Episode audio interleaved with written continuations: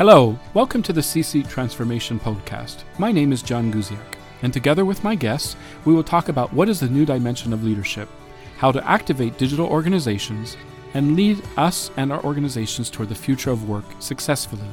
How can we truly future-proof our organizations today? Let's start our joint adventure. Let's reimagine the future together.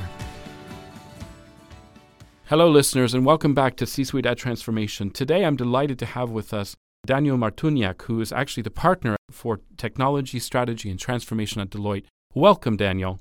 Pleasure to be here. Absolutely. Daniel, if just to help us to understand a little bit more about your background, your history, can you help us to understand how in the world did you get involved in, in technology and, and, and transformation? Okay, so maybe I have a bit of a different background because I started my career with Deloitte in Canada, actually. So after uh, spending, obviously, my childhood here in Poland, my parents decided to immigrate. And uh, through the Netherlands, we ended up in Canada in the early nineties. So I actually went through uh, high school in Canada. But since I played uh, soccer or football from the early days, I continued to do that while I was in Canada as well. And I actually got a scholarship to play at a university in the United States, in North Carolina. Wow. So I spent uh, four years studying there, enjoying playing soccer, playing football, but getting a degree out of it as well. And and that's where I started thinking, well, what should I do with my life? I should actually do a bit more than just playing soccer. So I started studying business because I figured business is something I've always uh, aspired to be a businessman. So I studied uh, strategic management, marketing, and I also took German as uh, a subject because uh, I knew some point I would return to Europe. Okay. And I already spoke English, so I thought, let me learn German so that I can also interact in that language in business. So that's really where it started. Then uh, after doing my undergrad, I went back to Canada and joined the international M B A program mm-hmm. to further my skills and also to do the international experience.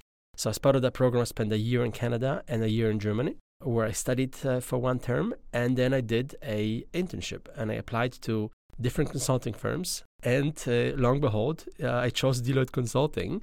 That was in the early days in two thousand, uh, my first job, my uh, internship with Deloitte Consulting in Germany. So after doing a couple of months of, uh, of that, I said, wow, this is something I really want to do. So I went back to, to Canada, fi- finished the M B A program, but that wasn't a good time uh, at the end of two thousands. Okay. The the the dot-com bubble burst, mm-hmm. the e, e, e technology, e, e-commerce was uh, was kind of putting a little bit on hold. Mm-hmm. So I ended up working for the government of Ontario, mm-hmm. and uh, the government was doing many initiatives to modernize the way that it delivers public services to its citizens, to Ontarians. And that is really where I started working in a project management, project coordination role on many technology-driven initiatives. So it's how do you modernize the service, how do you deliver services sooner, safer, better to citizens of Ontario, creating a single window to access all the services that you want to get from the government rather than going to different ministries one at a time. Mm-hmm. So there was really exciting times at the time to creating those e-government initiatives. And that was a great experience that positioned me quite well for a role as a consultant when I then later joined Deloitte about uh, fifteen years ago now. Well, tell me, one thing you mentioned at the beginning is the fact is that you knew that you would come back to Europe. Yeah. So, you know, again, you were born, I understand, in, in Poland, then you then your family moved to Holland, and then ultimately, ultimately you basically were raised in, in Canada.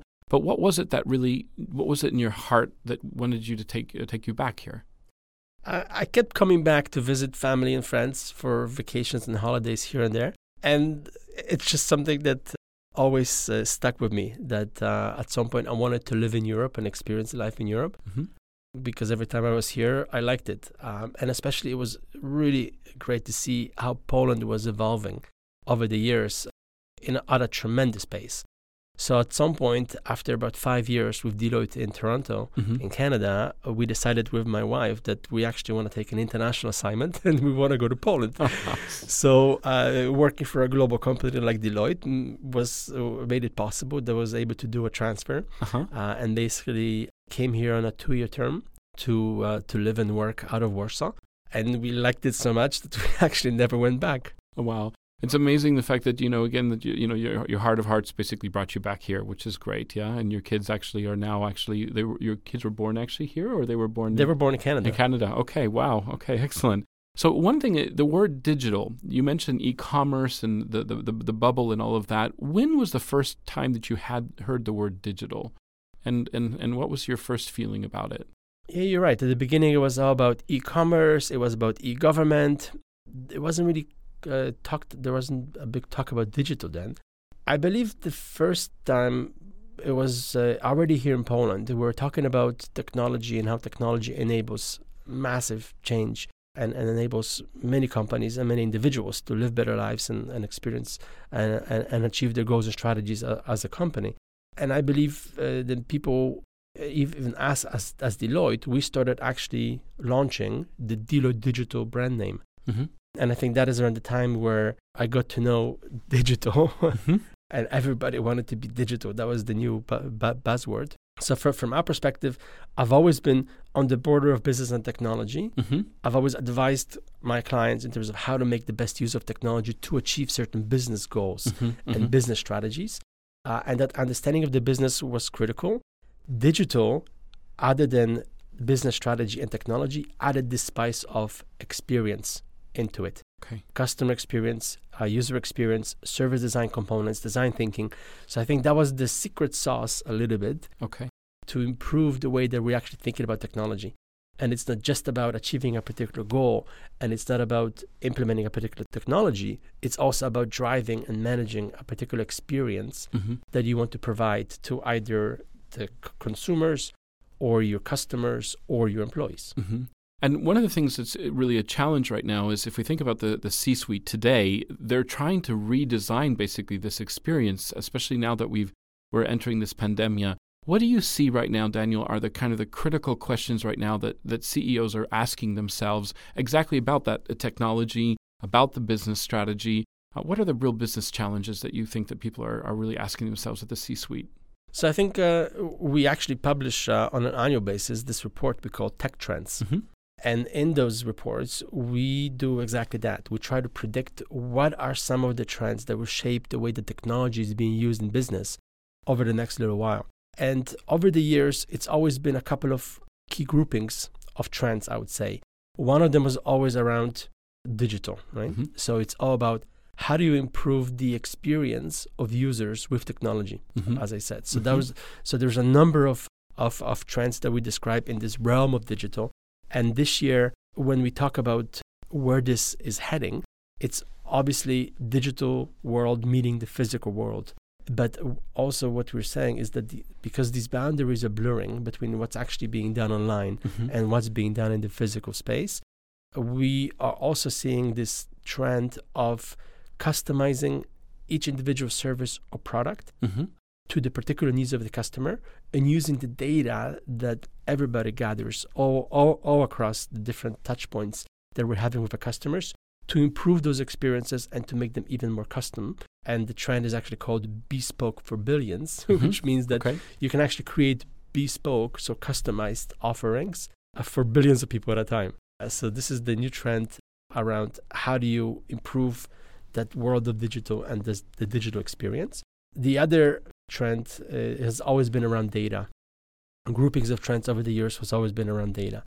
And now what we're talking about is data has always been collected and processed for the purposes of humans so that people can actually take a particular report, mm. uh, take a particular analysis, do some thinking, mm-hmm. and make a decision about it. Mm-hmm. Mm-hmm. What we are seeing now is that the, the amount of data that's out there and the amount of possible analysis you can run on this data make it pretty much almost impossible for human to comprehend. Mm-hmm. So what we're saying now, you need to have the right processes and technology in your organizations so you can feed that data to machines, okay. which means that machines require the data in a totally different format than, than people do. Mm-hmm. And also opens up a wealth of opportunities in terms of what you can derive out of that data to really not just process information, but gain the insights that you really want from that data.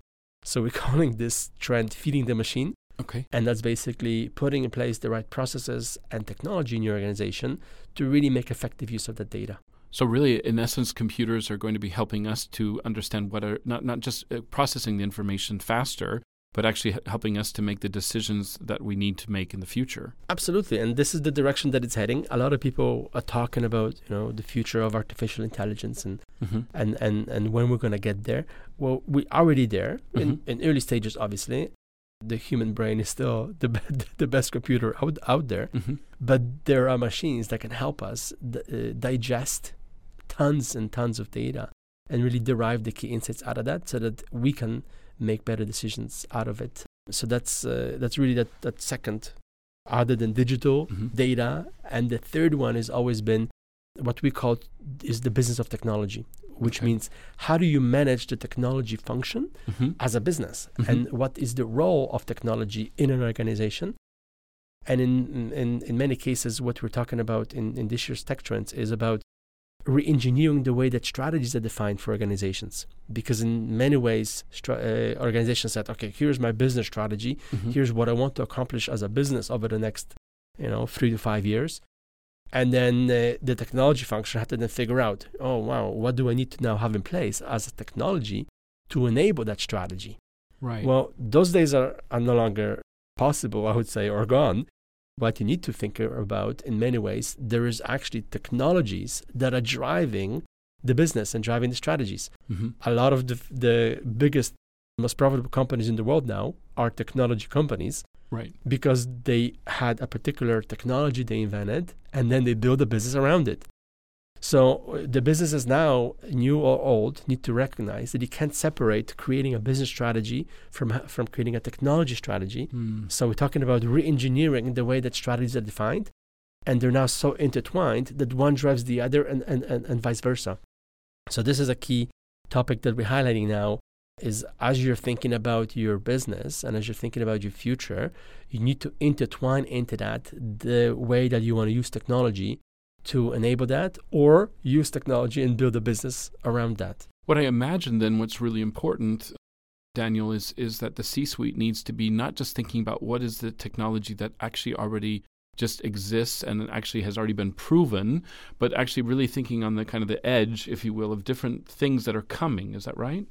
Well, absolutely, because it does take time for a particular technology to be used effectively and, most importantly, to be used at scale in an organization. Mm-hmm. So what we tell organizations to is to experiment fast, mm-hmm. experiment rapidly, but also learn, and this is the key things to, obviously another buzzword is agile, right? Mm-hmm. Mm-hmm. So the key to agility is to actually do things rapidly, rapidly, do things quickly, test things out, and learn from it. Learn only not only from the successes, but learn from the failures. So there's a word people say, obviously, Uh, fail fast, fail often. Mm-hmm, mm-hmm. uh, and and ac- actually a lot of people and a lot of organizations, especially the traditional ones, ha- are risk averse mm-hmm. and have this fear of failure. And like, well, I don't want to try something and fail. I w- if I do something, I want to do it right. Right. But that's not the right way to do, or that's not the agile way of doing it. Mm-hmm. Agile way of doing it is rather than spending six months designing something that you think is perfect, uh-huh. but then may or may not work in the end when you actually build it. Other ways of working is actually do something in three days or right. three weeks, build a quick prototype and test it out and actually see how it works and then improve on it. So, and if it doesn't work, then great, you've tried it. You've only w- wasted, let's say, three sure. weeks or, sure. or three days, and you can try something else mm-hmm. rather than spending six months or twelve months building something that in the end couldn't really work.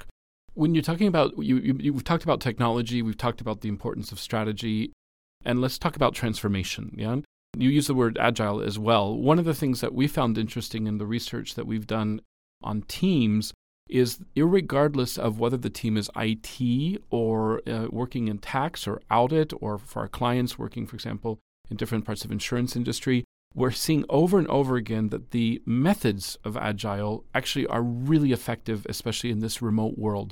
Can you explain to me a little bit more about why that is, and why are companies actually today thinking about maybe we need to actually implement agile as a mindset and actually as a methodology, not just in our I T, but in our H R, in our marketing, and in our sales organizations? Absolutely. And, and I think um, agility and the Agile Manifest that started it all is all about putting a purpose and a particular goal and a particular objective for the team to to achieve.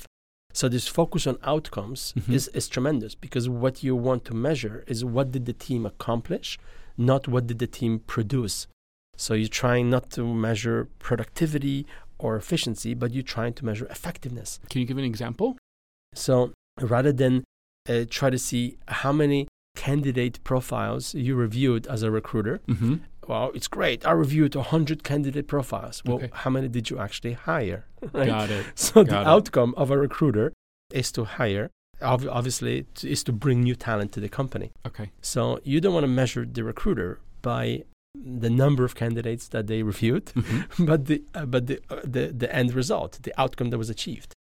So agility is all about putting those outcomes or putting those targets on the teams mm-hmm. and letting the teams figure out how they want to accomplish them, how they want to work together. It's about delegating the authority to the team to, as much as possible, serve, self-organize. Mm-hmm. And that's why, in many cases, agile teams are cross-functional, mm-hmm. multidisciplinary. So they have within the particular team, which typically is six to eight people, so okay. it's not a huge amount of team, mm-hmm. uh, so that it is it builds camaraderie, it builds teamwork. People actually in that type of a group can can go together and ever work together. Everybody can have a particular meaningful input into it. But uh, at the core is putting the target and putting the end result that the team wants to achieve, and then trusting the team that they have the right capabilities and the right way to self-organize themselves to achieve that goal. So you you the, the team def decides mm-hmm. how mm-hmm. and what you need to be clear about is, is what you want them to accomplish. Let's say an organization really wants to move in that direction, and they re- they're recognizing loud and clear that this is actually the way f- f- in a way they want this to be their culture. What would be your recommendation as far as what and how they could actually implement this in real life? Mm-hmm. So one of the m- most important things is to figure out how is value produced or delivered in the organization. And we refer to this as value streams. And a value stream is the end-to-end process of actually creating something, producing something, or, or, or offering a particular service. So, I don't know, in, in banking, you could say that uh, online banking or producing the, uh, the giving the the people the ability to to take credit mm-hmm. would be would be a value stream. Mm-hmm. So in order to offer a particular service, like offering a credit to a customer, you need to actually have people in there that know what product are you actually offering. So you need to have like product managers in there, but you also need to know what is the customer actually expecting. So mm-hmm. you want somebody who understands, does customer research, and figures out what the customer actually wants. You also need to know and and how much, you know, how the product should be structured so you're not losing money on that credit. Right. So you have people that are aware about risk uh, uh, in the company. So you're creating a team that is focusing on taking an end-to-end look at how a particular product is created and how a particular product is de- delivered to the market. So somebody on the on the app or on the on uh, on the website needs to create that ability for the customer to make use of that product. So you're creating this value chain mm-hmm. where from the idea of what you want to offer to the actual product or service delivered to the customer, you manage that as one cycle. And you try to limit as much as possible the interactions between that particular team and all the other teams. Obviously, there is lots of interactions, sure. but you're trying to make the team as much as possible self-sustainable and give them the authority and the ability to manage that particular product end-to-end. Got what it. it also means is that it's not a project. So it's not a mm. team that is gets mm-hmm. together, creates a product, and then disbands when mm-hmm. the product's done. Mm-hmm. It's a totally different mindset, because now you're thinking about a continuous value stream. Okay. That means that product is a long-lasting product that is continuously evolving. Got it. Because there is always new things and new features and new uh, functionalities that you want to add to that particular product or service. So it's a mindset shift. Rather than creating projects for people to get together, really work hard and achieve something, mm-hmm. which is great, mm-hmm. uh, you're actually creating value streams, long-lasting teams working on long-lasting products. Uh, and this is then you give those, those teams a particular target. I said at the beginning, you focus right. on outcomes. Correct. So you give them a target. Well, I want to have at least one thousand customers per month or whatever. Got, got it. Uh, got it. That take at least X amount of uh, euros or, or polizwoty in credits. Right? Sure, sure, sure. So that's what they measure by. They're right. not measured by, you know, how much lines of code they can produce to create a particular online feature. Or how many feature. meetings they've had, or, or exactly. how many wall charts they've, you know, they filled out. Yeah. Absolutely. Uh-huh. So, so agility is all about giving yourself a target, the, the deciding how to best achieve it, mm-hmm. then checking for the results, monitoring the, the outcomes you achieved, adjusting when needed, and doing that loop over and over again. Right. And the quicker you can do that, the better for you, obviously. Right. Uh, and, and some organizations start with maybe like month-long sprints. Okay. Right? They call them sprints. Then traditionally, most organizations work in, in two-week sprints. Uh-huh. Right? Okay. So every two weeks, you give yourself a target, you, you organize yourself, you work for two weeks on it, mm-hmm. then you measure the results, you take those lessons learned, and then you update your target for the next two weeks. Obviously, you have a broader right. outcome you're aiming for, but you break it down into those uh, specific goals. We call that the product backlog, right? Mm-hmm, you look mm-hmm. at the product backlog, you figure out what out of the product backlog you want to work on for this particular sprint. Great. So it sounds like, in essence, is that you know this this approach is actually very, very doable in any part of the organization, as long as it's a very clear understanding of what actually needs to be achieved. Uh, absolutely. Um, and and the, and the toughest part is designing the value streams. Sure. How do you slice and dice the organization mm-hmm. into those streams that create value, mm-hmm. and how do you then make sure that in each of those teams you have the right individuals in the right capabilities to be able to limit those amount of interactions that I talked about earlier with other teams. Understood. So obviously organizations are complex uh, beasts, right? And sure. you can't just have a single value stream in organization. There is tens uh, of different value streams, maybe even hundreds in a large organization. So agility at scale is is the toughest challenge that people or most organizations are facing now, because they've tested Agile, mm-hmm. they know that it works, mm-hmm. the results are, are astonishing, but the toughest part is scaling it. Mm-hmm. Mm-hmm. Toughest part is managing those interactions between the teams, mm-hmm. uh, and this is where there's a number of of, of, of frameworks, uh, like scaling Agile framework, SAFE mm-hmm. framework, that, mm-hmm. that, could, that could be used, that provides a particular guidance of how that could be done. And this is something that uh, we spend quite a bit of time supporting. Advising our clients now on how to really improve or implement agility in mm-hmm. an organization. Mm-hmm.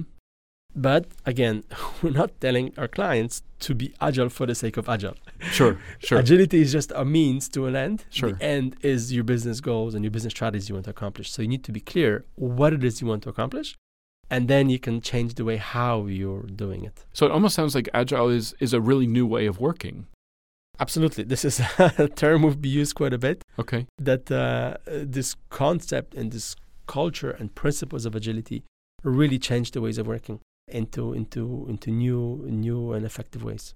Now, one of the challenges that we have, um, many of our listeners are, are coming from human resources, and one of the things that is constantly the challenge that we're hearing right now in Central Europe is this this issue of, of recruitment. It's the most expensive. It's one of the most important for a company to be able to grow. I'm I'm curious from your perspective, um, you know, Daniel, as being responsible for technology strategy and transformation, what and how can H R look at technology and strategy to relook at recruitment? Because I think it is a critical area. And, you know, we have that automation, which is people are reading our, you know, the computers are reading our C Vs. Um, and of course, now we all know the buzzwords that need to be added to our Google accounts, et cetera. But what are the other things that you think are coming this way in the area of H R? And what what does H R have to really take a look at um, to make sure that they're competitive in the marketplace in recruitment? Mm-hmm. Absolutely. I think maybe I can use an example that actually we went through. Mm-hmm. I mentioned a number of years ago, as we started Deloitte Digital, mm-hmm. we also had a need to recruit to Deloitte the types of people that traditionally didn't come and work for an audit company mm-hmm. or a tax advisor. We needed to have creative people that really added the secret sauce that I talked about, about sure. user and employee experience. But then we looked at, well, we aren't really getting the applications that we want uh, from the types of people that we're looking for. Then we looked at our, our recruiting process, and we looked at the way that we're asking candidates to go through our website to mm-hmm. apply. Mm-hmm.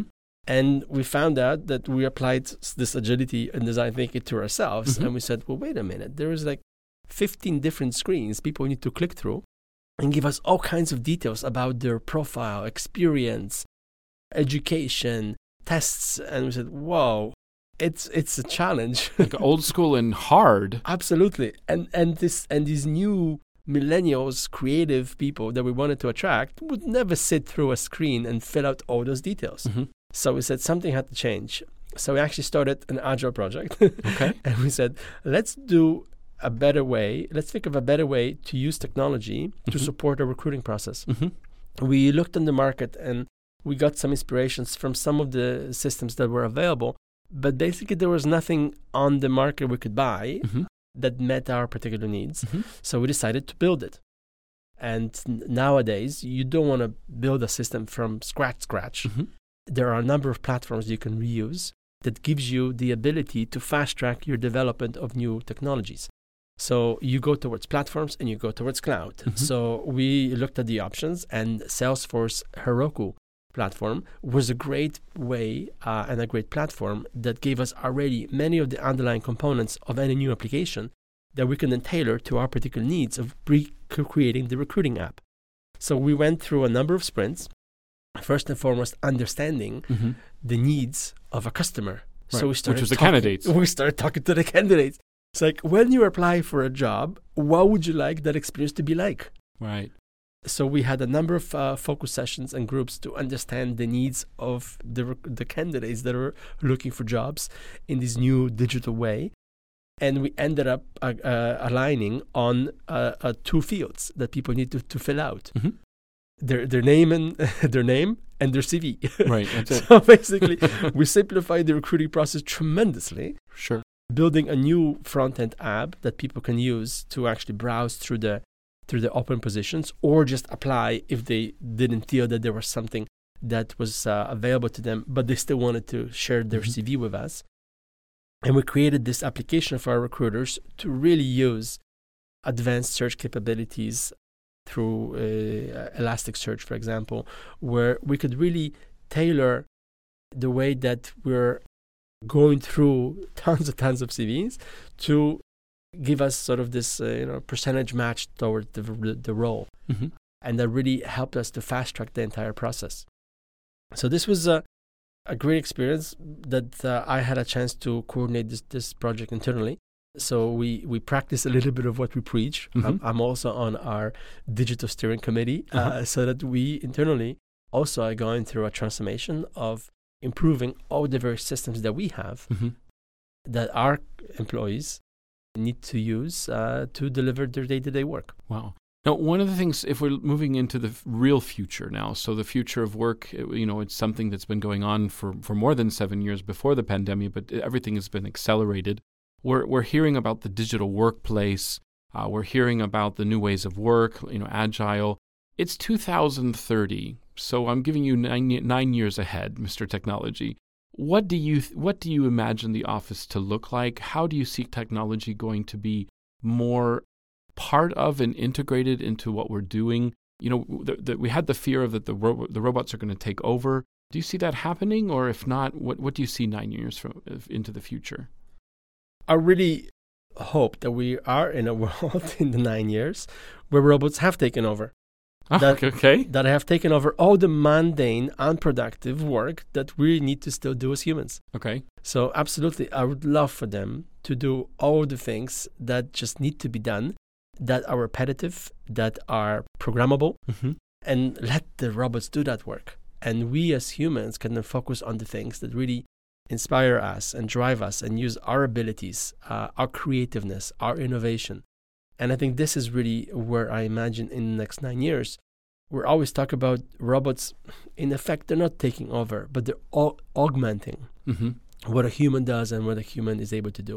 And I think this is exactly the direction that we should be heading, so that uh, you don't want people processing invoices mm-hmm. because you could teach a robot how to do that. Mm-hmm.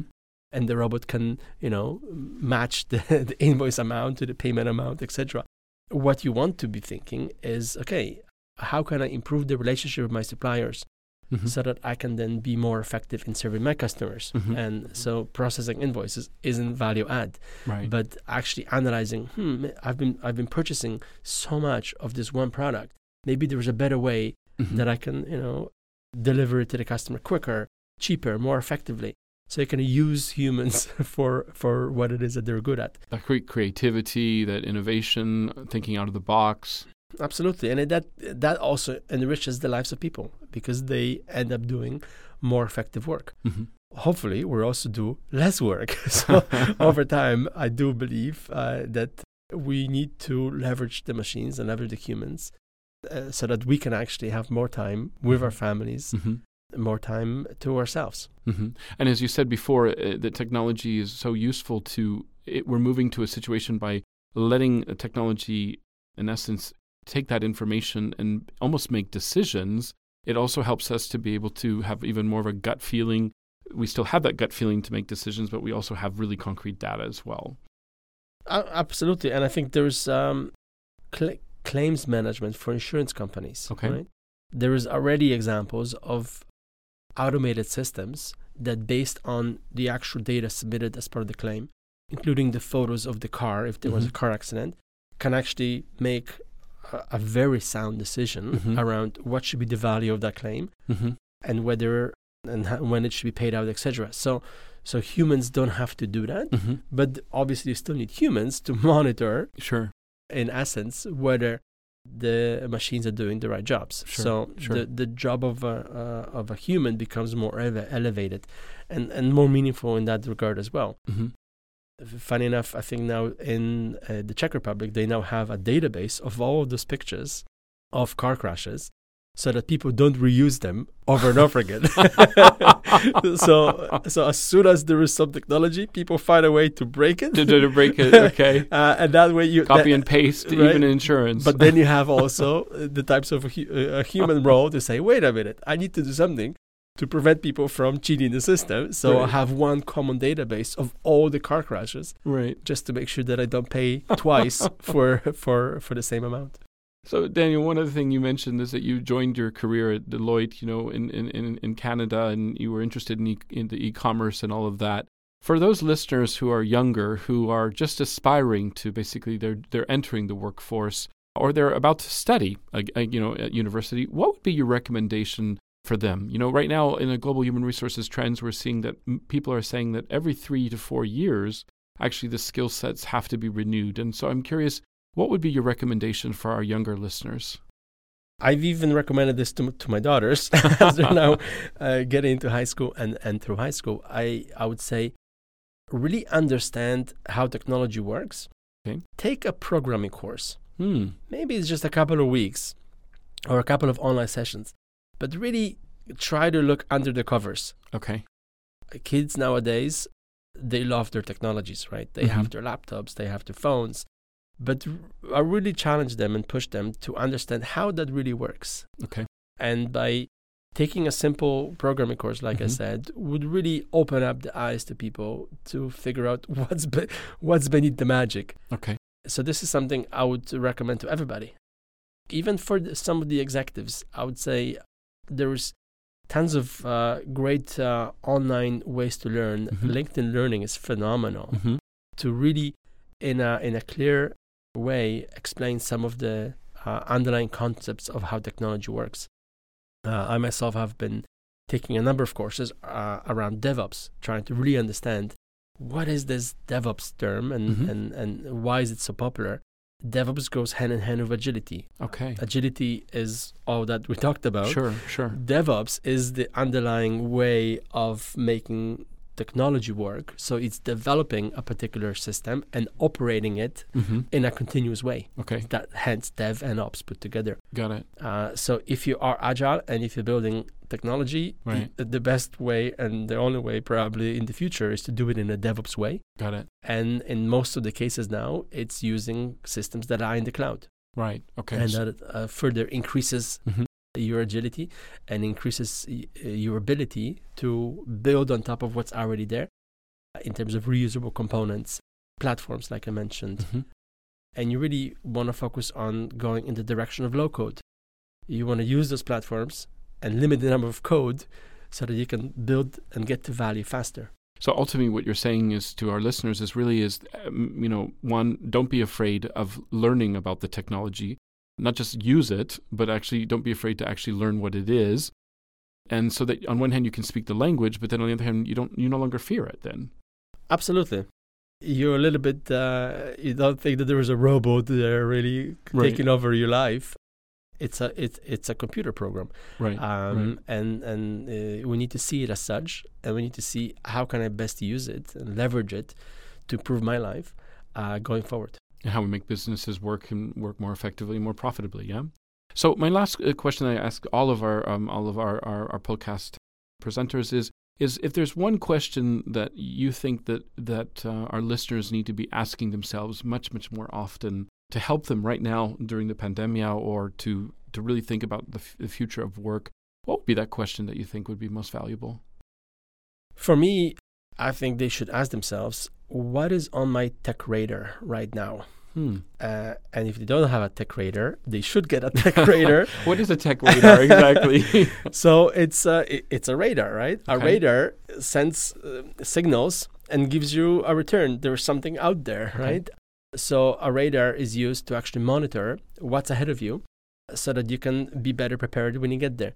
So a technology radar, I think everybody and every executive should have their own technology radar or have somebody that could bring them that information. Mm-hmm.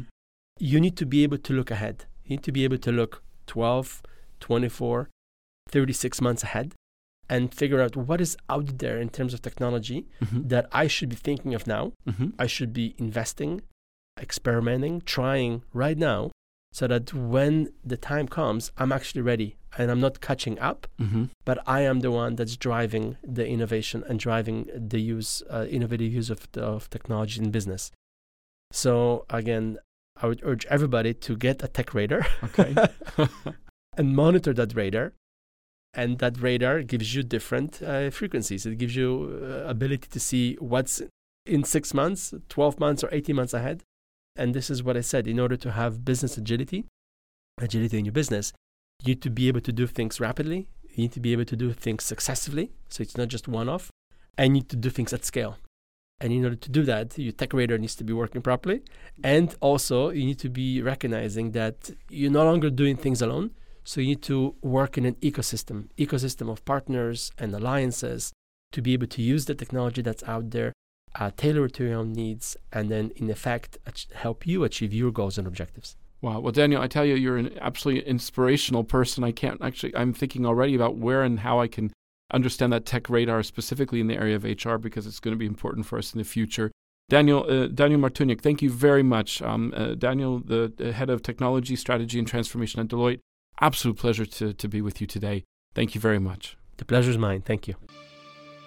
Thank you for listening to our conversation today. If you like the podcast, I encourage you to subscribe. See you in the next episode, and stay tuned and enjoy creating the future. You can find this and other episodes on the most popular podcast platforms and on the Deloitte dot com podcast page.